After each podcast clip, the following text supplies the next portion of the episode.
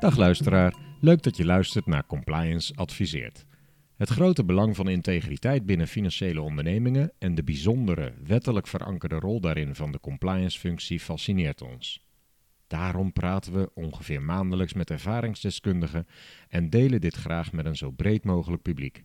Een podcast is daar dus ideaal voor.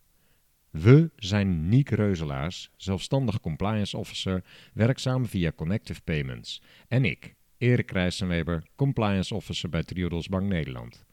En eh, compliance adviseert, abonneer je op deze podcast, zodat je geen gesprek mist.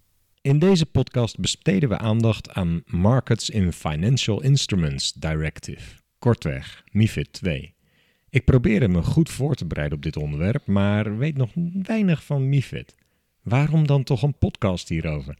Nou, omdat ik wel, en ik verwacht ook onze luisteraars, met interesse voor compliance geïnteresseerd ben in dit onderwerp. Deze Europese richtlijn is relevant voor vele financiële instellingen en compliance officers. Gelukkig heeft onze gast vandaag, Raf Houben, wel verstand van uh, MIFID. Vooral met een uh, compliance invalshoek. Raf is assistent uh, professor aan de Vrije Universiteit van Amsterdam. In die hoedanigheid praten we ook met hem. En daarnaast compliance expert bij PGGM. Aan het eind van deze podcast hebben we een globaal idee van wat MIFID 2 inhoudt. En vooral met welke uitdagingen je als compliance officer bij een financiële instelling rekening moet houden. Raf gaf aan dat het thema investor protection zich goed leent om hier verder te bespreken. Ja. Het is namelijk niet te doen in één podcast even heel MIFID 2 te gaan behandelen. Nee, absoluut, Nou, Abs- absoluut niet. Dus, eh, welkom Raf, dank voor je bijdrage aan deze podcast. ja, ik heb er zin in. Dus, eh, Mooi, dan gaan we beginnen. Kun je om te beginnen wat meer vertellen over je achtergrond? ehm, jawel hoor. Ehm, ehm, jurist, oud-toezichthouder bij DNB. eh, daarna eigenlijk overgestapt naar de private sector als compliance en integriteitsexpert. En dat heb ik eigenlijk de afgelopen, nou, poeh, 20 jaar wel gedaan bij diverse financiële instellingen. Dus altijd eh, in de financiële sector, maar in, bij een investmentbank gewerkt, bij verzekeraars, bij banken. En nu bij een hele, hele grote vermogensbeheerder. Eh, maar je wordt natuurlijk ook een beetje, ja, laat ik zeggen, risk manager. Eh, Ja, Ja, dat business- ligt, eh, ligt dicht tegen elkaar aan. business Eh, consultant, hè? Dus, eh, ja, voornamelijk compliance risico's. dan. Ja, ja. En wat doe je nu precies bij de Vrije Universiteit van Amsterdam? Ik heb daar een postdoctorale opleiding, die heet Compliance en Integriteit Management. En die is geschikt voor ja, iedereen die zich met compliance en integriteit management wil bezighouden. Dus dat varieert van toezichthouders, consultants, advocaten, compliance officers, eh, compliance executives. Een tweejarige opleiding met alle thema's op het gebied van compliance en integriteit management. Zowel op wetenschappelijk als op pragmatisch niveau. Ik doe daar de programmacoördinatie. We hebben vier semesters. Ik ben verantwoordelijk voor één semester, dat noemen we een kerndocent. En daarnaast doe ik echt research. Wat voor research doe je daar precies? Ik onderzoek de effectiviteit van regulering. Dat is echt zo'n ding wat is gedreven door 30 jaar in het compliance vak aanwezig te zijn. Het is meer kwalitatief onderzoek. En waarom is dat? Dat komt omdat er wordt heel veel gesproken over regulering en dat het effectief zou zijn. Maar niemand, zo, dat is tenminste mijn stelling, begrijpt precies, zeker niet de wetgever, wat nou precies effectiviteit is. Doen jullie dat in opdracht van die wetgever dan? Nee, Die is daar niet in geïnteresseerd. Nee, nee. Ik hoop eh, dit jaar mijn eerste wetenschappelijk artikel te kunnen schrijven. Ik geef natuurlijk ook colleges over. Over regulering en het waarom van reguleren. Maar het is opvallend dat er, en daar komt misschien daar nog wel even op, dat er verschrikkelijk veel regulering is. En MIFID is daar een perfect voorbeeld van. Maar dat men alleen maar empirisch gericht is op de effectiviteit. En men zich eigenlijk niet meer afvraagt, ja, waarom hebben we die regulering eigenlijk? Ja, die link met eh, Ja. waarom. Nou, daar wil ik eh, wel op ingaan trouwens zo. Eerst nog even, hoe heb je zelf kennis opgedaan over MIFID 2? Eh, praktijk, gewoon ook interesse in het eh, vakgebied. Dus gewoon ook toezichtsrecht jurist. Dus werken, dat betekent enerzijds werken bij vermogensbeheerders, eh, in de retail, ja, zeg maar sectoren van banken en verzekeraars, de wetten lezen, eh, problemen oplossen. Dus heel pragmatisch. En aan de andere kant, ja, je erin verdiepen. Bij die ehm, opdrachtgevers informeer of, of adviseer jij de bestuurders dus over MIFID 2 en Ja. hoe dat toe te passen? Ja. ja, ik heb diverse rollen gehad ehm, als compliance manager, als compliance officer, maar het is ook veel advieswerk, uitvoerend werk, modellen verzinnen ehm, en vooral ook Uh, ik denk dat dat wel de key is. Hoe implementeer je MIFID 2 bepalingen of MIFID bepalingen in het algemeen in de praktijk als compliance officer? Hoe adviseer je erover? En vooral hoe monitor je dan de naleving? Want dat is denk ik een van de keys voor compliance. Ja. Hoe gaan we daar nou mee om? Ik zit op het puntje van mijn stoel, echt. Ja. um, Laten we eerst eens hebben over MIFID 2, want we hebben het al een paar keer de naam genoemd, maar wat is nou eigenlijk precies de kern van MIFID 2? Nou, MIFID 2 is eigenlijk de, daar, vanuit die twee, dus de tweede richtlijn na MIFID, eh, voor de luisteraars ook, hè, Markets in Financial Instruments Directive. En waar gaat het nou eigenlijk in de kern om? Daar kan ik heel kort over zijn. Het heeft eigenlijk twee pijlers. De eerste is investor protection. Bescherming dus van investors. Dus dat kunnen zowel consumers zijn, dus retail mensen, maar ook professionele beleggers. zoals, zoals het bedrijf waar ik zelf werk, uh, echte asset managers. En daarnaast uh, heeft het ook altijd als doelstelling gehad om uh, financiële markten meer transparant te maken en efficiënter te laten werken. MIFID 2 is de tweede richtlijn na MIFID 1. MIFID 1 is alweer van 2004, dacht ik. Uh, in november 2007 geïntegreerd in wat nu de wet op het financieel toezicht is. En zelfs daarvoor hadden we in 1993 al een, uh, een richtlijn, en die heette dan de Investment Services Directive. Dat is eigenlijk de grote voorloper.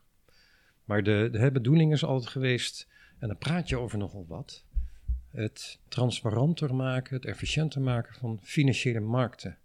En naarmate natuurlijk de dienstverlening hierop steeg, en dan hebben we het gewoon even over de retailbelegger, gewoon hè, de man en de vrouw die belegt en die er advies over krijgt, die moet meer beschermd worden tegen de, de, grote jongens, om het maar zo te zeggen. En is daar toen een concrete aanleiding voor geweest? Ging het uh, heel erg fout uh, met dat uh, zijn, beschermen van die consument? Nou, er zijn zoveel incidenten en crashes, schandalen geweest. Dat je eigenlijk moet zeggen van ja, is het nou meer incidentgedreven of niet? nee. Het echt zien in, dat wordt echt geschiedenis van ja, regulering in Europa. Gewoon van de ontwikkeling van het Europese veld. Want één ding moet duidelijk zijn, dat het primaat van de wetgever in Nederland is er op dit punt niet echt meer. Het ligt echt bij de Europese Commissie. Het is Europese regelgeving. 80 tot 90 procent is Europese regelgeving. Zo moet je dus ook het ontstaan van het hele Europese kader zien vanaf jaren 70, 80, 90. Ik denk ook wel dat naarmate de kleine belegger meer toegang kreeg tot de financiële markten, of de kapitaalmarkten zo je wilt, moet hij natuurlijk ook beter beschermd worden. En dat heeft gewoon simpelweg te maken met het feit dat er uh, gewoon een informatieachterstand is. Jij en ik weten gewoon niet precies hoe het werkt. Uh, en je moet beschermd worden. Dus dat is het doel van de EU-wetgevers om investeerders te beschermen ja. tegen grote verliezen of zo. En, en niet dus tegen en, riskant gedrag. Of. Uh, bijvoorbeeld, het, zijn, het, is investor protection, hè? dus het is ook de professionele belegger. Een perfect voorbeeld is het rentederivatendossier geweest, waarbij natuurlijk aan de gemeentes in Nederland allerlei producten zijn verkocht met swaps. En dat is een vrij complex product, waarbij bij een neerda op een neergaande beurs eigenlijk enorme verliezen zijn geleden. Dat heeft eigenlijk indirect tot gevolg gehad dat gemeentes, lokale overheden, nu als consument worden aangemerkt MIFID 2. Hmm. Dat is een van de veranderingen. Ik heb me gelukkig in de inleiding al redelijk ingedekt dat ik er niet zo heel veel van weet. Maar er zijn toch professionele partijen die geen bescherming krijgen door de AFM, en, maar wel in de MIFID? Of? Het is, uh, ja, dan ga je echt eh, de diepte in. Nou, ik, ik, alle, ik was alleen heel even benieuwd of er een specifieke partij is waar uh, die regelgeving niet voor van toepassing is. Waarvan verwacht wordt, jullie weten, jullie zijn professioneel genoeg je moet zelf begrijpen hoe een, uh, wat het risico is op beleggen. Zelfs van de meest professionele partijen, dat is met een, uh, dus een vakterm heet het dan, in aanmerking komen de tegenpartijen. Uh, zelfs daarvoor gelden diverse beschermingsregels. En daar praten we echt over vermogensbeheerders in Nederland of in Amerika bijvoorbeeld. Ik noem maar iemand BlackRock, de grootste vermogensbeheerder ter wereld. Nou ja, dat is een Amerikaan. Dat is dus eigenlijk geen goed voorbeeld. Je moet een Europees voorbeeld nemen. ING Investment Management. Ik noem maar Investeerders vanuit buiten EU worden niet beschermd door de MIFID? Uh, niet, nee. nee, nee, nee. oké. Dat hangt er dan weer vanaf. Even een, dat is wel een juridisch haakje. Of ze in Nederland of binnen Europa activiteit ontplooien. Want als ze dat weer doen, dan vallen ze wel onder MIFID. En op wat voor manieren wordt er dan uh, bescherming geboden voor, op basis van de MIFID? Ja, dat, dat is vrij uitgebreid. Maar je moet, uh, kijk, misschien is het handig om um, gewoon even een, een onderscheid te maken. Je hebt eigenlijk drie smaken van dienstverlening. Dus je hebt het roemruchte execution only, waarover dadelijk iets meer. Mm -hmm. Maar het begint gewoon bij vermogensbeheer. Ik geef mijn geld aan jou en alsjeblieft uh, laten we iets leuks over afspreken. En jij belooft mij, nou, over een jaar geef ik jou 5% rendement. Vermogensbeheer. Dan, dan dat, heb je het zelf helemaal losgelaten ja. als eigenaar van wat geld. Di discretionair vermogensbeheer. En dan de tweede is, het is het meest gebruikelijke, beleggingsadvies. Eh, zonder naam het noemen, maar bijvoorbeeld het verkopen van uh, nou ja, of fondsen of uh, het beleggen in aandelen of in obligaties. Daar heb je, kun je basis van een adviesrelatie doen. En dan alles wat dat niet is, dat noemen we execution only. Eigenlijk is dat een vorm van dienstverlening op het gebied van financiële markten. Financiële instrumenten is beter. Zonder enige vorm van advies of vermogensbeheer. En daarbij beslist de cliënt, in dit geval helemaal zelf. Ik zeg dus tegen jou, jij bent mijn bank of beleggingsonderneming. En ik zeg van nou, joh, uh, doe mij maar uh, 100 aandelen Shell. Zelfs in dat geval zijn er simpele vormen van enige bescherming. Zou jij nog kunt mij, tegen mij kunnen zeggen, ja weet je het zeker? En ben je eigenlijk wel een beetje, ben je wel geschikt daarvoor? En, heb je dat eigenlijk wel? Dat moet, dan zeg ik ja. Dan is het voor jou risico. Hup. Dat zijn dus die, die roemruchte uh, passendheidstoetsen en die geschiktheidstoetsen. Dat, dat is heel erg uitgebreid, maar daar kom je al echt heel erg in die bescherming van de belegger. En, en wat is kort gezegd het verschil tussen passendheidstoets en geschiktheidstoets? Uh, de, de geschiktheidstoets is een hele uitgebreide toets uh, op basis van, de, van een adviseer, adviesrelatie of vermogensbeheerrelatie. Waarbij uh, eigenlijk de, ja, de tussenpersoon, de broker, in dit geval de beleggingsondernemer in de goede term, letterlijk het hemd moet vragen van de klant. Dat varieert van ervaring, wat is je beleggingsdoel, wat is je beleggingsdoelstelling, heb je ervaring met beleggen? Hoeveel kun je besteden? Het is je beroep. Want artsen gaan blijkbaar andersom dan bijvoorbeeld bedrijfskundigen of advocaten met geld, et cetera, et cetera. En de passendheidstoets is eigenlijk een uitgeklede geschiktheidstoets. En die passendheidstoets pas je eigenlijk alleen maar toe in zo'n execution-only relatie. Dus daar hoef je eigenlijk alleen maar te vragen van, uh, weet u waarmee je bezig bent?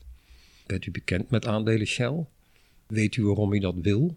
Gaat MIFID uh, ook specifiek in op wat de beleggingsonderneming dan zou moeten doen met de antwoorden van de. Ja, ja, ja, dus het is niet aan de beleggingsonderneming zelf om dan te bepalen: oké, okay, ik krijg deze antwoorden, nu pas ik het risicoprofiel aan of iets. Maar het is in de MIFID 2 ook echt helemaal gespecificeerd wat er moet gebeuren bij welke antwoorden. Het is dus zo dat eigenlijk in de loop der jaren, want dit praat hier wel over, kijk, 19 even kijken, 95 hadden wij nog de wet uh, effectenhandel, heet dat, ja, de WTE, wet toezicht effectenhandel, ja. Dus dat was nog de voorloper van de wet op het financieel toezicht, de WTE. Uh, dat was overigens vrij beperkt als je dat nu bekijkt. Wat er eigenlijk is gebeurd in de loop van al die jaren, is dat het een soort machine is geworden voor consumer protection. Dan houden we het even beperkt tot echte retailklanten. En wat daarmee gepaard gaat, is roemruchten uh, van Show Me, Prove Me, et cetera. En MIFID 2 kenmerkt zich ja, wat, wat moet ik daar precies onder verstaan dan? Nou, Show Me, Prove Me? De accountability is dus enorm gestegen, zeker met MIFID 2. Dus dat betekent dat de, in dit geval dus de, de beleggingsonderneming is verplicht om aan te tonen dat hij alles heeft gedaan wat hij heeft gezegd. Hmm. En sterker nog, Oh, uh, en, dat hij, ja, en dat hij eigenlijk, en dat moet hij ook gedocumenteerd hebben. En sterker nog, hij moet eigenlijk ook de, dat is wel de trend, de belegger, de kleine belegger tegen zichzelf in bescherming hebben genomen. Nou, en in de literatuur vind je daar dan best wel veel over. Uh, uh, op gebied van paternalisme, weet je, als paternalistische houding. Wat, wat vind je daar nou van, van die betuttelende ja. houding? Ja, Mag hele, ik dat woord gebruiken? Ja, dat is een hele goede vraag. Kijk, jij belegt 100 aandelen Shell met het idee van, uh, nou, dat is een aanvulling op mijn pensioen. begrijp mij goed, voordat je zover bent, moet je dus een heel circus door van bevraging, informatieverschaffing, informatie van de klant, informatie aan de klant. Dat ligt allemaal vast. Maar dan gaat de beurs omlaag. En dan ontstaat er sentiment. Dan zijn er dus, nou ja, ik noem maar, ik noem maar wat, Boeken Paulus en Verre. Uh, er zijn diverse andere schandalen. Eh, wat gaat er dan gebeuren? Wat, voor, wat, er dan, wat speelt er dan in de maatschappij? Ik heb al eens gezegd, kleine beleggers moeten niet meer beleggen. Ik kreeg wel een hele ja, storm van kritiek over mij. Hoezo niet? Maar iedereen moet zich beseffen, en vandaar ook deze hele strakke, complexe, strenge wetgeving, dat als jij geld geeft aan een bank, bankbeleggingsonderneming, een tussenpersoon, dan is een tussenpersoon voor de financiële markten. Je treedt op de financiële markt. De gemiddelde belegger weet daar helemaal niets van. Sterker nog, zelfs als je spaart met, nou ja, hoeveel is het, eh, ze- 700ste procent of zo. Zo goed als niks. meer, Ja, ik zeg altijd, en dat is een soort van eh, praktisch criterium van, eh, kun jij nog aan je moeder of aan je vader uitleggen wat sparen is? Waarom vind jij het vanzelfsprekend dat jij geld krijgt als je het op een bank zet? Evengoed als ik 100 aandelen Shell neem weer als voorbeeld, dat dat rendement gaat opleveren. Vind je dat vanzelfsprekend? Nou, het antwoord is natuurlijk ja, dat vind ik, anders doe ik het niet. Maar waarom dat is, Juist. is een En dan is, en dan is natuurlijk antwoord, dus het lange antwoord op jouw vraag, mag je dat ook van de kleine belegger verwachten? Nou ja, als ik, mijn, als ik teruggrijp op mijn vraag, vind je het betuttelend? Dan zeg jij eigenlijk, nou nee, die bescherming hebben ze wel nodig. Ja, ja, ja. Er zijn Ja. praktijkgevallen waarin je denkt van dat gaat wel heel erg ver. Bescherming oké, maar het moet niet zo zijn dat als de beleggingsonderneming echt alles eraan heeft gedaan om die beschermingsregels in acht te nemen, dus echt compliant te zijn daarmee, dan moet het niet zo zijn dat uiteindelijk die beleggingsonderneming de schuld krijgt van een daling in de beurskoers. Hè? En vandaar ook, en dat Ja, is, dat is een, dat is, dat dat is een- is een inherent risico aan het hele vak. eh. Dat is een iets ander onderwerp. eh, daar geven we ook colleges over. Dat gaat dan over de zorgplicht. Civielrechtelijk is er ook sowieso al een zorgplicht. Eh, dus het is toch gewoon een normale verhouding tussen een klant en een, en een instelling. En daarnaast hebben we dan echt MIFID, dat is publiek of bestuursrecht. Het wordt ook nog eens afgedwongen.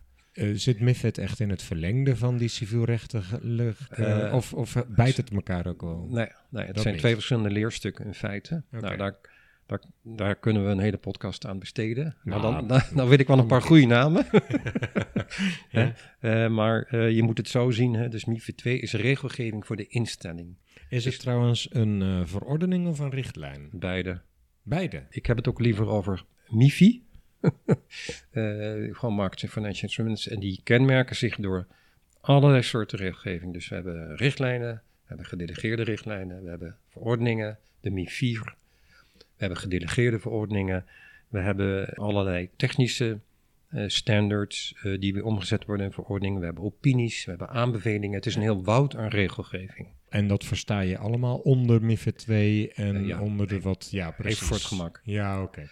En in Nederland is dat vertaald allemaal in de WFT? Of? Nee, verordeningen hebben rechtstreekse werking. Ja, dus de, de, de MIFIR wel, maar de MIFID niet. Nee, MIFID 2 is dan weer verwerkt in eh, de wet op het financieel toezicht, op het besluit gedragstoezicht financiële ondernemingen. Hmm. En dat maakt dat het zo enorm ingewikkeld is. En dat geldt eigenlijk voor alle Europese regelgeving. En dat is tegenwoordig wel bijna alles. En dat betekent dus dat, dat, dat je dus echt ja, regulatory experts hebt op het gebied van MIFID. Daar kunnen echt commerciële advocatenkantoren, die hebben daar echt hele teams voor. En het is ook niet zomaar, omdat ook in onze lokale Nederlandse regelgeving wordt gebruik gemaakt van dynamische verwijzingen. Dus als ik op zoek ga naar definities, staat gewoon letterlijk in het artikeltje in de WFT van zie artikel X van de richtlijn. En dan staat er, dat is dan weer een algemeen artikel, en dat verwijst dan weer waarschijnlijk naar een eh, gedelegeerde richtlijn. En als je nog pech hebt, dan moet je ook nog eens naar een richtlijn of een guideline van de ESMA toe. Want de ESMA is eigenlijk de Europese regelgever. Nou, niet helemaal, dat is de Europese Commissie. Maar de ESMA is het grote adviesorgaan, CQ-regelgever. Ja. Als compliance officer is het dus wel belangrijk om je goed te laten adviseren, Ja. want hier Ja. kan je je handen ook aan branden, Ja, denk ik. ja. Waar zit het grootste risico wat dit betreft? Nou, ten eerste, ja, vanuit, vanuit compliance. Ja, vanuit de compliance inderdaad, dat je je vergist in de aanpak van eh MIFID 2. Ja, de, de, eerste zou zijn, is meer een operationeel risico. Hè? Dus dat het is zo'n complexe regelgeving. Het is ook zoveel. En er wordt dagelijks, ik probeer dagelijks bij te houden met een stel juristen. Maar de, de ESMA, hè, samen, samen met, eh, specifiek voor de kapitaalmarkten, voor de financiële markten in Parijs. het is, het is veel, het is complex. En dus dat is een operationeel risico, vind ik meer. En het tweede is, zeker als jij als instelling veel te maken hebt met MIFID 2, dan moet je daar tegenover hebben een goede risicoanalyse als compliance functie, een goede monitoring functie.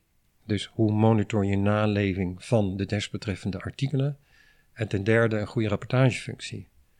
En dat zal je dan ook niet verbazen, maar ook dit is gewoon weer in de wet al vastgelegd. Dus we hoeven er niet eens meer over na te denken. Het staat allemaal in de wet.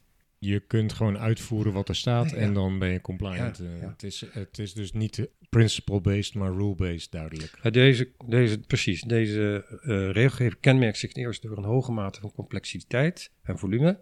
En ten tweede heel technisch. We praten hier niet.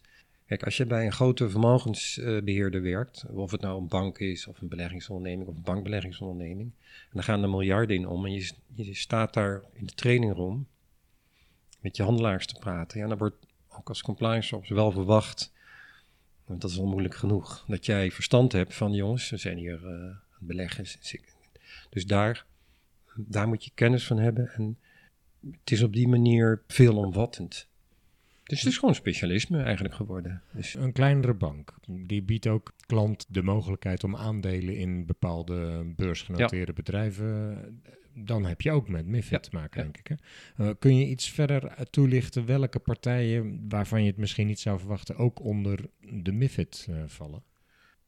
welke partijen? Ehm, als je, nou, laat ik maar zeggen, een link hebt met de financiële markten voor klanten, dan kom je bijna altijd in aanraking met MIFID.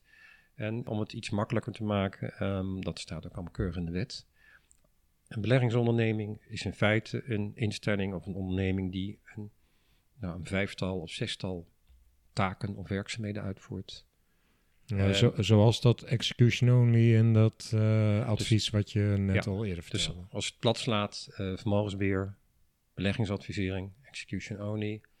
Je hebt wel instellingen in Nederland, zoals bijvoorbeeld market makers. Ik weet niet of dat bekend is. Optiver bijvoorbeeld is een, eh, is een goede market, dat is een hele grote market maker. En dat zijn eh, instellingen die alleen voor zichzelf handelen, maar ook de markt gaande houden. Dus die bieden en laadkoers af eh, voor bepaalde fondsen. In het verleden vielen ze er eigenlijk niet zozeer onder, waren ze uitgezonderd. Met MIFID 2 is het allemaal weer veranderd.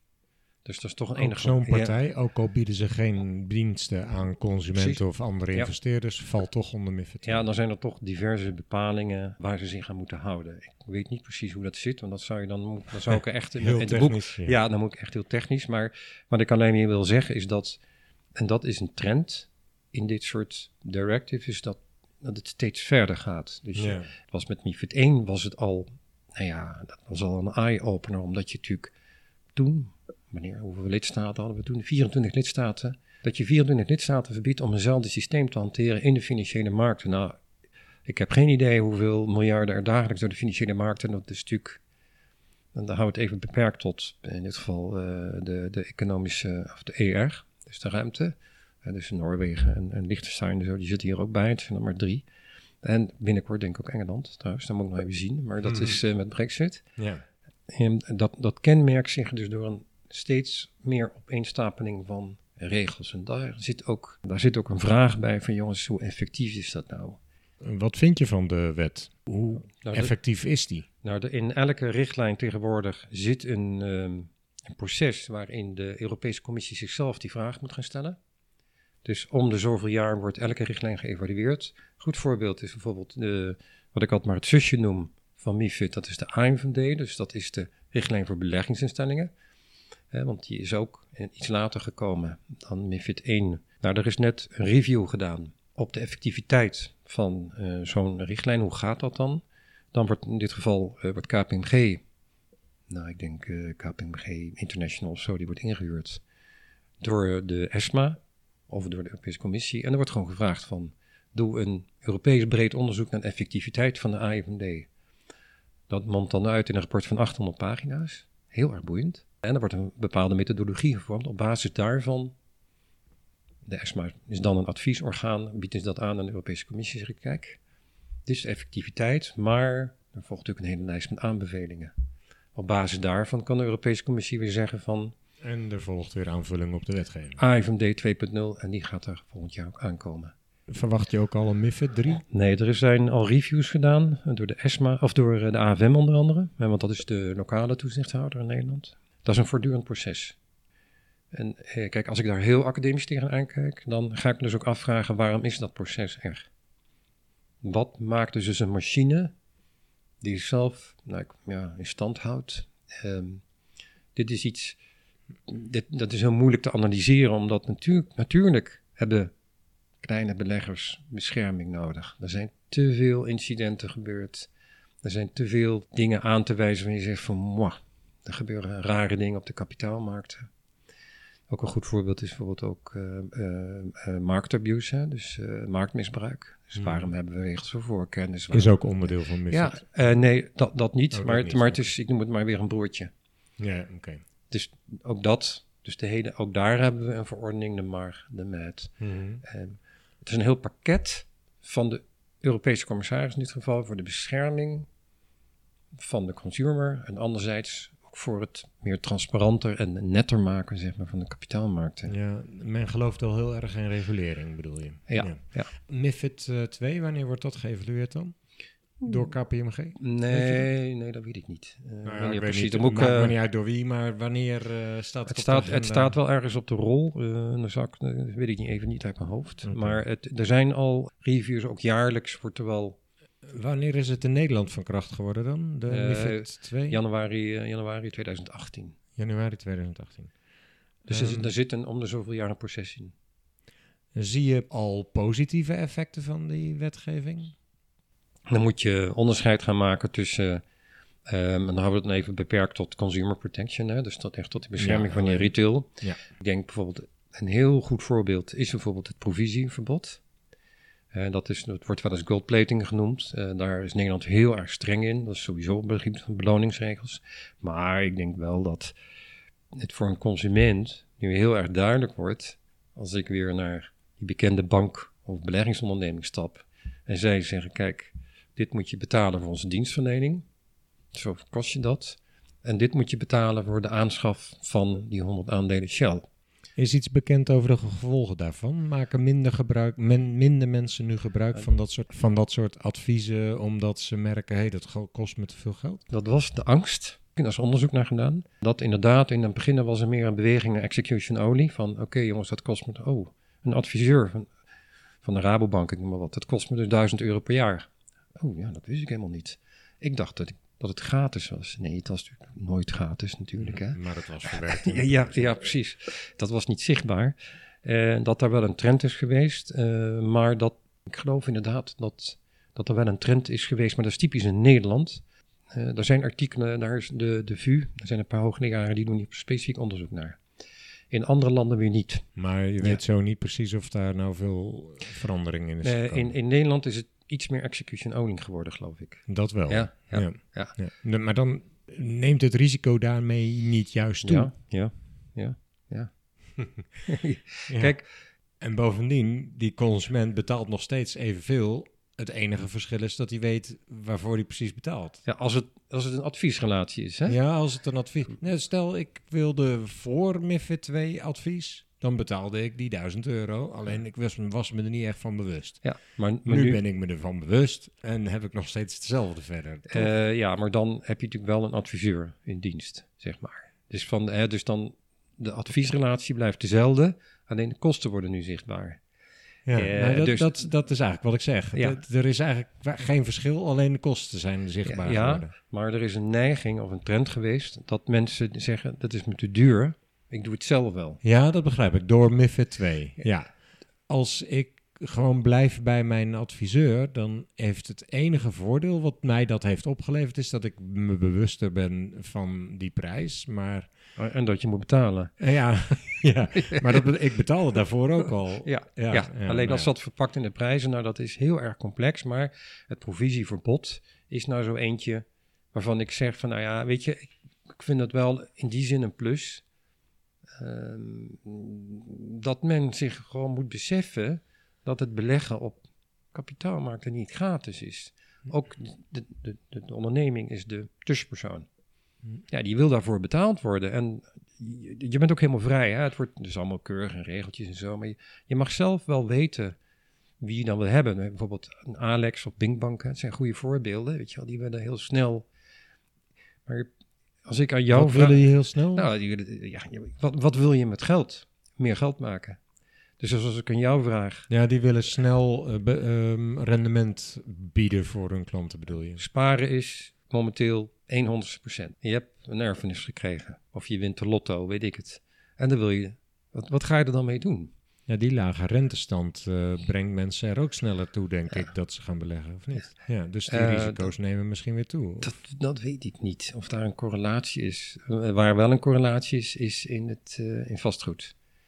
Dus dat is wel, daar is over geschreven. Dus dat vandaar. Lage rentestand maakt dat veel meer mensen vastgoed gaan aanhouden om te kunnen verhuren of particuliere beleggers. beleggen. Ja. Particuliere beleggers. Buitenlandse beleggers. Maar daar is MIFID denk ik niet direct mee. eh, Eh, hangt er vanaf. als, Eh, ik, als ik een pand koop om, om mijn geld in te steken en moet, heb ik dan iets met MIFID te maken? hangt er vanaf of je via een broker werkt. Dus een, een, een beleggingsonderneming. Of ja, niet. maar Of ja, die jou nee, adviseert. Ik koop gewoon bij een makelaar een huis. Nee, in principe Dan, niet. dan komt MIFID niet. maar dan neem ik wel risico. Maar ten eerste, het, het is weer, het is trouwens wel een goede vraag, denk ik. Want is even de vraag van eh, of je daar risico's loopt of niet. Nou, ik begeef me hier een beetje op eh, grijs terrein, want er zijn ongetwijfeld weer andere richtlijnen en, en regelgeving. Er eentje van is bijvoorbeeld dat er bijvoorbeeld ook fondsen worden aangeboden die beleggen in vastgoed. Als jij dus... ja, als jij maar een fonds is wel weer een financieel instrument. Instrument, en, en, en het gaat natuurlijk bij de MIFID Ja. om, nou ja, dat, de naam zegt het zelf al. We hebben al gezegd dat de toezichthouder dat dat de AFM is op naleving van de MIFID. En nou heb ik begrepen, misschien kun je daar iets over toelichten, dat eh, beleggingsinstellingen ook enorme hoeveelheden transactierapporten bij de AFM steeds moeten aanleveren. Wat, wat, wat is daar het verhaal en wat doet de AFM daar precies mee? Kijk, het is een, ehm, voor, de, voor de goede orde, hè, het is dus een, het is een beleggingsonderneming. Hè, dus dat is ook weer, ja, het is gewoon een juridisch haakje. Dus eh, het verschil tussen een beleggingsinstelling en een beleggingsonderneming is eigenlijk... Nou, goed dat je dit even toe. Ja, ja, ja, de- het zomaar verkeerd hoor. Nee, nee, nee, maar de, de, ik noem maar wat, eh, de Robeco-fondsen of de Rabobank-fondsen of noem maar wat. Dat zijn, die worden beheerd. En dat noemt men dan even heel plat. eh, ook eh, toezichtsjuristen zo hierbij, eh, die zou, krijg ik kom meteen als ik dit zo zeg, maar dat, dat, die vallen dan onder een andere, zeg maar, kader. Dat is die omruchte AFMD die ik noemde, dus die, die, die eh, richtlijn voor beheerders. Mhm. Een beleggingstelling zamelt geld in van beleggers, maakt er één pot van, geeft participaties uit. En die kun jij kopen. En dan zit je in een beleggingsfonds. Ja, dus het verschil is dat eh de Rabobank in dat geval gewoon een fonds ook in zijn productenpalet heeft. Maar een investeringsmaatschappij of een beleggingsinstelling, Beleggingsonderneming. een beleggingsonderneming, die, eh, die- legt dat geld bij elkaar en gaat zelf daarmee Nee, beleggen. de, de beleggingsinstelling belegt het. Ja? Dus die belegt gewoon het potje met geld. Een beleggingsonderneming is een instelling die adviseert. Bijvoorbeeld of Aha, jij ja. geschikt bent om bijvoorbeeld zo'n participatie te komen. Of die jouw geld in vermogen neemt, dus individueel. Mhm. Dus van jou alleen. En je zegt, nou weet je wat, wij gaan van die 10.000 euro die je ons gegeven hebt, gaan wij 5.000 in een fonds stoppen. Wat vind je ervan? Ja, dat is dan een beleggingsonderneming. Dat is een beleggingsonderneming. En maar zo'n beleggingsinstelling moet ook aan allerlei eisen voldoen, neem ik aan. Die, die voldoet dus eh, aan het broertje weer wat ik noem van de MIFID. En dat Ja, is ja. Met een mooi woord eh, Alternative Investment eh, Management Directive, of Oké. platgeslagen, eh, een, een richtlijn voor beheerders van beleggingsinstellingen. Nou, belangrijk dat we dat verschil even in kaart hebben Ja. nu. Die belang, beleggingsonderneming is meer de adviseur. Van, goh, ga er eens lekker mee Ja. daarmee beleggen of niet? Oké. Nou, de, een adviseur, een individuele vermogensbeheerder, dan wel iemand die gewoon jouw opdracht tot het aankoop gewoon doorgeeft. Gewoon een broker. dat is ja, dan Ja, ja, ja. ja, ja. En hoe zit dat nou met die transactierapporten? Ehm, dat is een van de de verplichtingen uit hoofden van MIFID 2. Transactierapporten is eigenlijk meer dat de AFM inzicht wil krijgen in, de in het doen en laten van de financiële markt zelf. Dus Mhm. wat er eigenlijk gebeurt, kijk, als je een, een, een, ehm, een handelaar hebt op een trading desk die bijvoorbeeld in aandelen zit bij een vermogensbeheerder, ehm, dan is hij waarschijnlijk, dat hangt natuurlijk sterk van af. Uh, maak het makkelijk. Hij is aangesloten bij de Amsterdamse beurs. Gewoon bij Euronext. Euronext krijgt natuurlijk... Dan heb je het nu over die beleggingsonderneming? Ja, beleggings, de beleggingsonderneming. En daar dus de, gewoon een, een, een, een desk of een, een, handelaar die daar dus gewoon voor een aantal klanten zeg maar gewoon in aandelen belegt. Juist, dus die, gewoon die koopt aan en verkoopt. Ja, precies. uh, ja. Dat verkeer wordt natuurlijk ook al door Euronext vastgelegd. Het is gewoon hun boek. Mm Dat dat gaat rechtstreeks naar de AFM? Ja, dat dus heet... die, die trader hoeft dat dan niet meer door te geven, uh, en dan, de AFM weet het en dan, Maar dan nog moet ook de broker in dit geval, dus de beleggingsonderneming, moet gewoon vastleggen wat ze wel en wat ze niet hebben gedaan. Dat gaat allemaal geautomatiseerd, hè? Oké. Dat is natuurlijk zeker bij hele grote instellingen zoals een Rabo of een ABN AMRO of een ING, of nee, dat zijn tientallen, of Robeco is ook een goed voorbeeld. Ja, dat gaat allemaal geautomatiseerd. Maar doet de AFM dan controles op? In hoeverre zijn wij het eens met uh, dat het een verstandig besluit was van die trader om die nee. aandelen te kopen? Nee, of gaat het puur alleen maar ja. om te volgen wat er op de financiële markt gebeurt? Juist, marktontwikkeling. Ja, okay. ja. Ik dacht dat het ook uh, in het kader van toezicht op die onderneming. Uh, nee. nee, maar dat is ook het. Dat is eigenlijk helemaal het begin hè, van het verhaal, zei ik ook. We hebben eigenlijk twee poten: bescherming van beleggers. En je hebt meer efficiënter transparant maken van de financiële markten. En die hele, ja, ik noem het maar even, die verplichtingen op het gebied van uh, pre- en post-trade verplichtingen, uh, meldverplichtingen, dat heeft daar natuurlijk mee te maken. En waarom wil de AFM daar inzicht in hebben? Ook om makkelijker advies te kunnen geven aan mensen die geld willen investeren? Of is dat puur nee, een toezichttaak? Toezichttaak. Dus uh, toezicht. een van de... Uh, dat gaat dan meer op, op toezicht op marktmisbruik of... Uh, stabiliteit van de financiële markten. Precies. En waar, waar zet de AFM zich voor in? Voor eerlijke en transparante financiële markten. En zij willen dus de marktbewegingen willen ze gewoon zien. De, en, daarmee kunnen zij ook beter vaststellen of het gaat zoals beloofd werd bijvoorbeeld. Ja, dat uh, is een goede vraag. Ik zou niet precies weten, zou je een AFM erbij moeten hebben, van wat ze daar precies mee doen. Maar, nou, um, gaan we misschien nog eens achteraan dan. ja. ja. Um, welke boetes kan de, de AFM in het kader van de MIFID eigenlijk precies opleggen? Um, uh, talloze. Het boetes Gebeurt dat ook regelmatig? Uh, ja, ik, ik weet niet precies. Ja, dan zou ik even naar, dan moet je eigenlijk kijken naar het boete of sorry, naar het jaarverslag van de AFM, want daar maken ze en daar publiceren ze veel. De meeste boetes of aanwijzingen, of dwangsommen kun je ook nog hebben, uh, worden gepubliceerd. Maar de AFM, en dat is typisch de AFM, zit veel meer de laatste jaren op een informele vorm van handhaving. Dus dat betekent dat je geen boete krijgt. Dan krijg je een brief uh, ja. van uh, luister eens even, wij vinden dat die MIFID-bepalingen, na onderzoek natuurlijk, hè, uh, niet goed zijn, ja, worden nageleefd.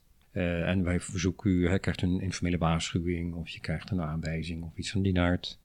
Nou, dat is wel prettig voor beleggingsondernemingen, denk ik, want die worden niet meteen met een boete uh, geconfronteerd. Als jurist zeg ik, daar ben ik het niet mee eens, want ik vind dus dat je een vorm van beleggings, sorry, van rechtsbescherming moet hebben en rechtszekerheid. En die heb je niet. En waarom niet? Omdat dit soort beslissingen van de AFM zijn er geen beslissingen in de zin van het bestuursrecht. Die vallen dus niet onder de Algemene Wet Bestuursrecht, zijn geen voor beroep vatbare beslissingen.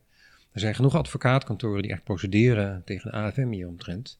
Maar dat is echt een trend. Maar je kunt je natuurlijk ook afvragen, dat is dan meer academisch, in het kader van toezicht, wat werkt nou het beste? Als ik gewoon bij hier tegenover tafel zeg van, joh... Wat denk je, wat werkt het beste?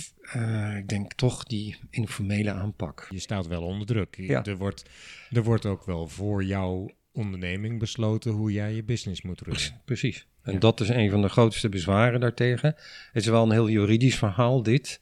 Maar als je, je kunt het ook meer, uh, dat doen we bijvoorbeeld ook vanuit de VU, je kunt het ook meer handhavingstechnisch bekijken. Er is wel aangetoond, maar dat is dan echt, uh, dit is echt meer uh, wetenschappelijk, hè, dus dat het informele gesprek in een aantal gevallen gewoon beter werkt. Dat is gewoon, ja, dat is, dat is een keuze. Maar keuze, dat is een keuze die de toezichthouder moet maken. Hè. Dus laat ik heel duidelijk zijn, ook een toezichthouder is gebonden aan hele strenge regels als het gaat om handhaving. En die worden ook door zelf de MIFID afgedwongen. Je kunt niet zomaar zeggen van, we doen het, doen het zus of zo. Nee, nee, dat zijn serieuze afwegingen.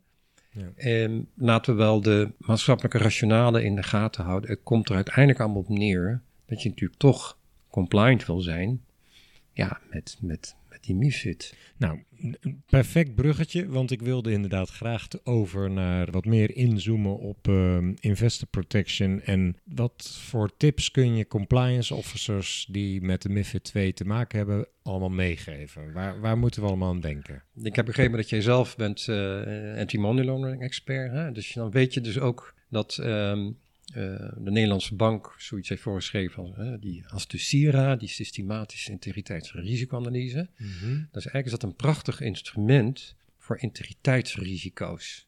Mijn tip zou zijn van probeer dat nou eens toe te passen op dit soort hele technische regelgeving. Bijvoorbeeld uh, marktmanipulatie, MIFID 2, maar ook die AMVD of, of andere. Je hebt, je hebt, ja, dat, is, dat is het stikt van de regelgeving op dat punt. Maar probeer nou eens in scenario's te denken. Ja, de systematische integriteitsrisicoanalyse is eigenlijk een uh, systematische aanpak om ja. integriteitsrisico's in de instelling in kaart te brengen. En in, aan de hand van scenario's, wat er, ja. wat er aan risico's mis zou kunnen gaan, om dan in kaart te brengen wat zou de impact kunnen zijn, wat is de kans dat het zich voordoet en, en de mitigerende maatregelen. Dat zou je dan ook voor MIFID kunnen ja. gaan, uh, ja. aanwenden. En MIFID is meer, net zoals jij net al goed zei, het is rule-based meer. Dus dat betekent dat, het, ja, dat je eigenlijk niet zoveel smaak hebt. Het is bijna zwart-wit. Ik noem maar wat. Vakbekwaamheidsregels. Personeel die klantcontact hebben, moeten gewoon opgeleid zijn op het gebied van MIFID. Klaar. Daar kun je van zeggen van ja, weet je, daar, daar hoef ik natuurlijk niet een, ja, een soort van scenario risicoanalyse op los te laten. Want ja, ik heb gewoon, ik noem maar wat, een, een aantal afdelingen met een paar honderd medewerkers die dagelijks contact hebben met onze klanten. Ja, die moeten gewoon opgeleid worden. En dan kun je een stuk analyse overslaan, want dan wordt het eigenlijk vrij simpel. Dan moet je daar eens gewoon zeggen, ja, dit is gewoon de wettelijke verplichting. Maar wat zijn dan wat is het inherente risico als je het niet doet? Uh, ja, je kunt echt een boete krijgen of weet ik wat. En zet daar maar eens je beheersmaatregelen tegenover. Ja. en daar kun je wel, daar kom je elkaar weer tegen. Hm. Het is bijna een operationeel risico. En die afweging zul je ook voor zo'n MIFID 2 telkens moeten maken. En dat is best wel een klus, dat is best wel ingewikkeld. Vooral je praat hier over financiële markten, je praat hier over grote desks met handelaren, uh, met ik weet niet hoeveel transacties per dag trouwens. Het is natuurlijk bij, uh, laat eerlijk zijn, bij anti-money ook. Maar het is een hele andere insteek. Maar uiteindelijk, dat zou nog best wel aardig zijn om eens te kijken. Want ik denk dat de Sira, het is best wel goed om in scenario's te denken. Want wat is nou het compliance risico van die vakbekwaamheid als voorbeeld? Nou, het niet hebben van vakbekwaam personeel. Dat is het compliance risico. Ja, en dat betekent dat AFM daar ook al direct op kan handhaven. Ook al is er niks misgegaan in je organisatie. Ja, ja, Geen vakbekwaamheid training betekent boete. Exactly. Dus niet aangetoond. Je hebt, je hebt geen opleiding. Uh, er is geen monitoring. Uh, het zijn allemaal beheers, maar je hebt geen beleid.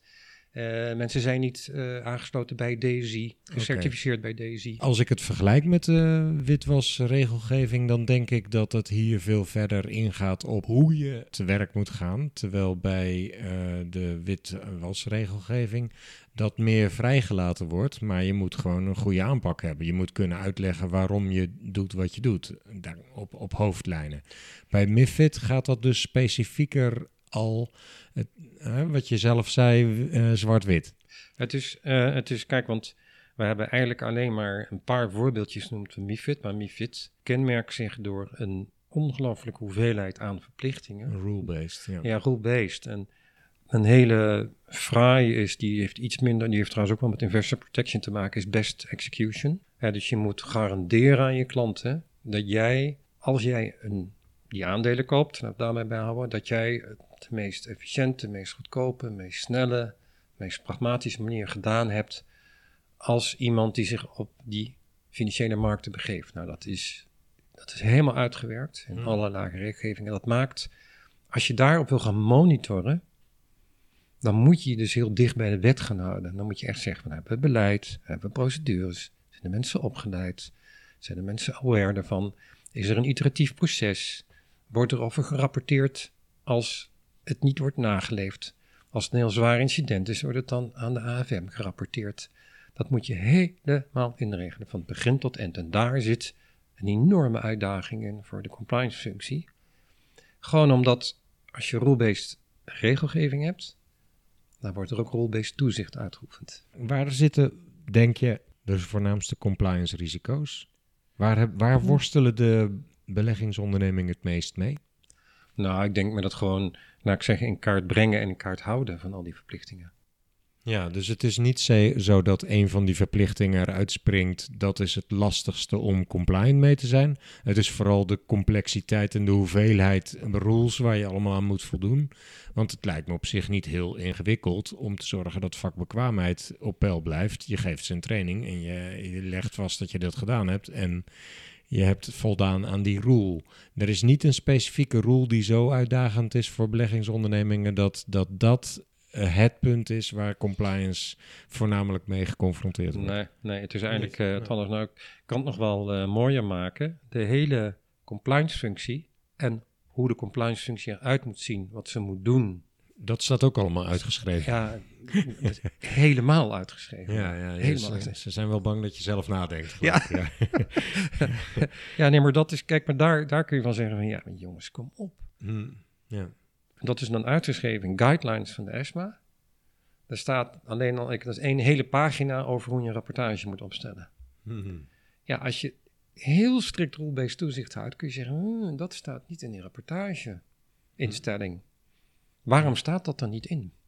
Is, is er dan nog een link met de reden waarom men dat wil zien? Waarom dat, waarom dat in die wet is opgenomen? Eh, nee, dat is wel een hele goede vraag. En dat is ook wat mij wel bezighoudt.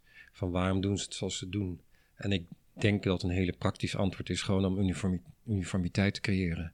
In heel Europa. Ja, want het betekent Ja. gewoon dat 7 of 28 lidstaten, die moeten op deze manier voortaan gaan rapporteren. Dus de compliance functie bedoel ik dan. Mhm. Eh, en dan krijg je een soort van uniformiteit. En daar, dus de, als je verder doordenkt en op iets hoger abstractieniveau tilt, is dus eigenlijk dat de Europese Commissie daar een vorm van uniformiteit wil binnen de. Een Level playing field. Ja, ja maar eh, ja, je moet je natuurlijk wel, omdat elk land, pak maar Italië of Spanje of whatever, dat gaat of. Dat is natuurlijk een hele andere cultuur. Financiële markten overigens, die kennen geen grenzen natuurlijk. Dus eh, dat, dat gaat gewoon door. Maar dat betekent bijvoorbeeld ook dat als een Amerikaanse beleggingsonderneming actief is op de Nederlandse markt bijvoorbeeld, dan moeten ze een vergunning hebben. En voldoen aan Ja, onze MIFID. Ja. Ja. Maar eh, je ziet dus in Europa ook wel dat het... Want ik kan me inderdaad wel voorstellen dat de Europese Unie graag een level playing field heeft... zodat voor heel Europa de regelgeving hetzelfde is. Dat lijkt me voor de financiële markten op zich wel een goede zaak. Is het ook werkelijk zo dat het... eh, want het wordt wel vertaald naar de WFT, dat is een typische Nederlandse wet. Ja. Is het ook echt goed level playing field in Europa? Mm. Nee, ik denk, ik denk dat er zijn, eh, dat is trouwens wel een misverstand als het gaat over goldplating, omdat er zijn wel een aantal opties voor lidstaten, dus je mag en toe wat strenger zijn. Die zijn er wel, maar die liggen ook echt vast in de richtlijn. Dus niet zo dat je op je eigen houtje zomaar die, die maximalisatie kan omzeilen. Maar Nederland loopt wel, denk ik, voorop in het streng toepassen van regelgeving. Daar, hebben ze gewoon, daar zijn redenen, dat is ook een stukje cultuur, denk ik. Hmm. Maar het level playing field is natuurlijk wel een ding, omdat een heel goed voorbeeld is, ehm, dat was laatst ook het nieuws, is dat ehm, er financiële instrumenten worden aangeboden, of zeg maar deelnemingsrechten of participaties in, eh, ja, in, in crypto-vehicles. En waar komt dat vandaan? Dan komt uit Cyprus. En Cyprus valt binnen de Europese Unie. Dus die mogen, als ze een vergunning hebben, die hebben ze, die instellingen. Maar dan kunnen ze dus door middel van een, van een Europees paspoort, zoals het dan zo mooi heet, kunnen ze dus gewoon aanbieden. Terwijl eigenlijk, eh, als ik het goed Dat zeg, wil dan- de rest van Europa eigenlijk ja, niet, eh, dat is levensgevaarlijk. Dus daar, daar zit, zit een flaw in, die, in dat level playing field. Mhm. Kijk, je moet je gewoon afvragen, en dan wordt het een puur handelspolitiek. Van als jij zo'n richtlijn, zo'n ingewikkelde richtlijn loslaat op de financiële markt in Europa, waarbij ik dan meteen zeg, de financiële markten kennen geen grenzen, moet je natuurlijk afvragen, wat is de Aziatische tegenhanger, wat is de Amerikaanse tegenhanger? Heb je daar zicht op? Nee, daar heb ik zo twee die Nee. zicht op. Maar ik denk wel, als je het hebt over level playing field, dan zul je zeker trends en verschuivingen zien. Ik denk, of ik weet ook wel dat daar heel veel, dat daar is, daar is veel literatuur ook over. En dat is nou ook zoiets waar een toezichthouder zich mee bezighoudt. En dan teken ik er ook bij aan dat het primaat steeds meer bij de Europese toezichthouder, in dit geval de ESMA en de Europese Commissie ligt. Daar is het totaal overzicht. Er zijn ook heel veel studies hoor. Ik bedoel, er wordt echt serieus veel werk gedaan over nou ja, meer richtlijnen over wat zijn de trends, wat zijn de uitkomsten, hoe zit het empirisch in elkaar, welke kant gaan we op. Er zitten dus echt denktanks daar, die echt nadenken over uh, ja, heel boeiend over de financiële markt als geheel. Ja, ja. Ik, ik, ik, ik, proef hoe boeiend je het vindt. Ik wil graag nog even terug naar uh, de compliance officer die in de praktijk. Uh, wat, wat, wat is zijn rol? begrijp ik het goed dat hij eigenlijk gewoon de hele wet moet uitpluizen? Kijken welke eisen zijn allemaal van toepassing op onze instelling. En vervolgens ook met een soort checklistje gaan kijken voldoen we wel aan, voldoen we niet aan? Ik denk het laatste meer. Dus uh, het eerste moet je gewoon doen met een, uh, met een specialist. Een, een, jurist meestal. Een die, omdat het gewoon heel erg veel is. Mm -hmm. Ik denk wel dat de compliance officer moet het pragmatisch zien om te vertalen in normen. Dus een normenkader. En in een monitoringprogramma. Want wat wel van hem vereist, wordt ook echt wettelijk, is dat je daarover rapporteert. Dus als ik jou... Aan het bestuur of ook aan de AFM? Nee, aan, nee, het bestuur. Ja. En, en de AFM kan dan weer controleren of het is Ja, of dat gebeurd is. Ja. En dus het is wel zo dat als ik aan jou rapporteer van nou, naar onze mening een compliance statement, is de MIFID 2 dit jaar of dit kwartaal goed nageleefd. Dat kun je alleen maar doen als je een goede onderbouwing hebt. Nou, dan praat ik wel over iets. Maar dat is echt het werk. En het is ook nog wel zo dat, en dat is ook wettelijk voorgeschreven, dat de compliance officer gewoon echt ook een advies taak heeft. Dus je moet ook adviseren bij de beheersmaatregelen. Ja. Dus als we een beschermingsbeleid hebben, ik noem het maar even zo, dan moet die ook kunnen uitleggen aan handelaren, aan mensen die met klanten contact hebben, van jongens, daarom hebben wij beleid. Daarom is dat. Dus je moet ook echt, en als ze dan zeggen, maar ik weet niet hoe ik moet uitvoeren, dan moet het ook over kunnen adviseren, ze moeten kunnen trainen. Uh, dat zijn echt taken die uh, dat is best wel veelomvattend hoor. Maar je zult dus toch gewoon de MIFID 2 echt ja, moeten kennen, ja, denk ik. Ja, ja, ja. ja je moet kom je niet aan. Ja, dus vandaar ook dat, uh, tenminste in mijn ervaring, dat ook compliance afdelingen gewoon meegenomen worden, ook wel aan de basics van MIFID 2. Uh, dat je die wel, hè, de, het probleem natuurlijk bij, zeker bij grotere instellingen, of nee, zeg maar middelgrote of kleinere instellingen, is dat de compliance officer niet alles doen. Hè? Dus het is kiezen, je blijft iets meer op de oppervlakte. Je gaat iets meer de monitoring kant op. Of bij hele grote instellingen. Ja, dan kun je helemaal, dan ben je een MIFID 2 Compliance Monitoring Officer of zoiets dergelijks. Weet je wel? Ja, dus dat is wel echt een expertise en een apart vak. Uh. Ja. Bij een kleinere instelling moet een compliance officer ook goed weten op wat voor manier die geschiktheidstoets uitvoert? Of is dat heel zo duidelijk uitgewerkt in die MIFID 2 dat je dat gewoon uitvoert en daar, vallen, daar vallen geen smaken meer in te verzinnen nog. Uh, ik denk dat dat is een, ten eerste is een heel juridisch iets. Hè? Dus die geschiktheidstoets moet vastgelegd worden in de overeenkomst. Hè? Bijvoorbeeld puur in een adviesrelatie. Nou, dan moet je, dat ligt keur, vast in voorwaarden, in de overeenkomst met de klant, et cetera.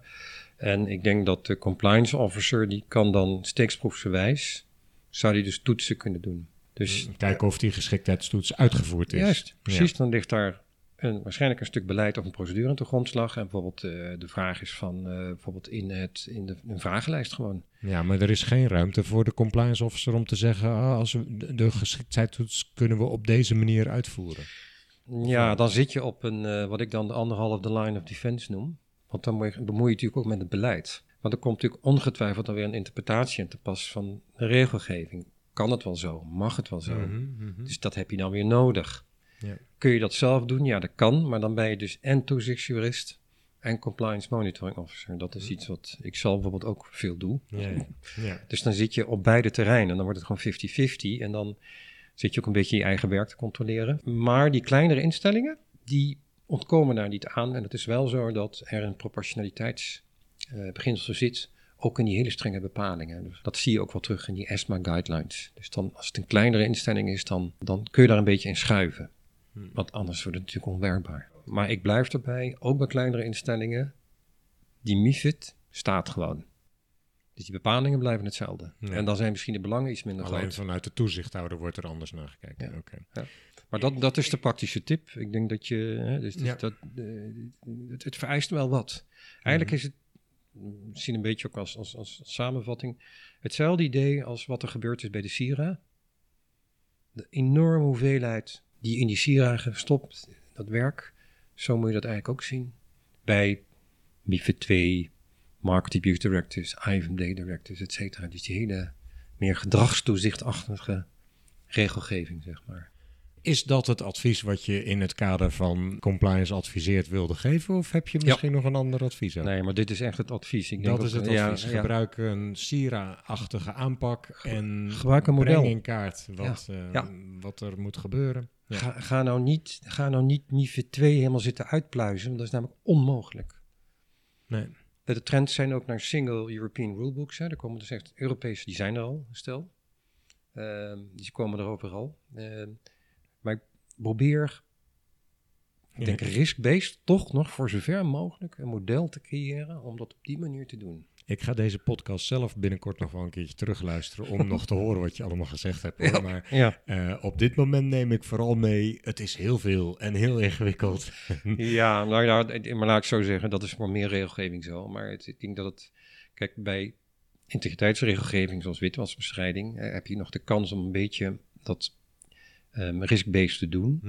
Kijk waar de ruimte zit bij dit soort regelgeving. Maar omdat, omdat hij zo rule-based is, is dat gewoon meer uitdaging. Ja, Maar je moet het modelmatig aanvliegen. Ja. Want- maar je hoeft weer minder zelf afwegingen te maken, kan dat wel Ja. of niet? Ja, Je ja. je doet gewoon wat er voorgeschreven is. je hebt aan je bestuur heb je een eh, vrij simpele boodschap wat dat betreft. Ja, er staat We zijn gewoon... compliant of niet? Ja, precies. Ja. Oké, nou het lijkt me een mooie afsluiting. Of wilde je nog iets toevoegen aan wat we tot Eh, nu toe hebben besproken? nee, nou, eh, ver- verdrink niet in deze regelgeving. Eh, vraag gewoon hulp. Eh, en het liefst gewoon in-house. Probeer dat te ontwikkelen. Maar ga nou niet als compliance... Het mag wel hoor, als je het leuk vindt. Maar ga nou niet als compliance officer... Want daarbij word je meer een toezichtsjurist. Ik zit zelf ook constant op die dilemma's. Ik vind toezichtsregelgeving heel erg boeiend. Geef er ook colleges over. Maar je moet kiezen. Ja, je hebt wel een toezichtjurist Ja, die advies nodig. ja. Ja. regulatory specialist dan met een mooi woord. Maar eh, het komt wel daar gewoon op neer. Die wet Heel- vriendelijk bedankt, eh, Raf, voor al deze informatie. Nou, graag gedaan. Ik hoop dat het een beetje is overgekomen. Dat, eh, dat het niet te, te ingewikkeld eh, allemaal is. Maar het is, een ook, eh, ja, het is wel een heel boeiend onderwerp. Maar er valt veel over te vertellen inderdaad. Dus, Dat blijkt. Ik denk dat we er nog eh, dagen over door kunnen praten eigenlijk. Als je echt de hele MIFID door zou willen. Ik wens je heel veel succes voor de toekomst. En ook met de opleiding bij de VU. Bieden van die opleiding bedoel ik natuurlijk. Abonneer je op de podcast in je favoriete podcast app. En volg de LinkedIn pagina van Compliance Adviseert. Dan mis je geen enkele volgende podcast. En graag dan tot die volgende.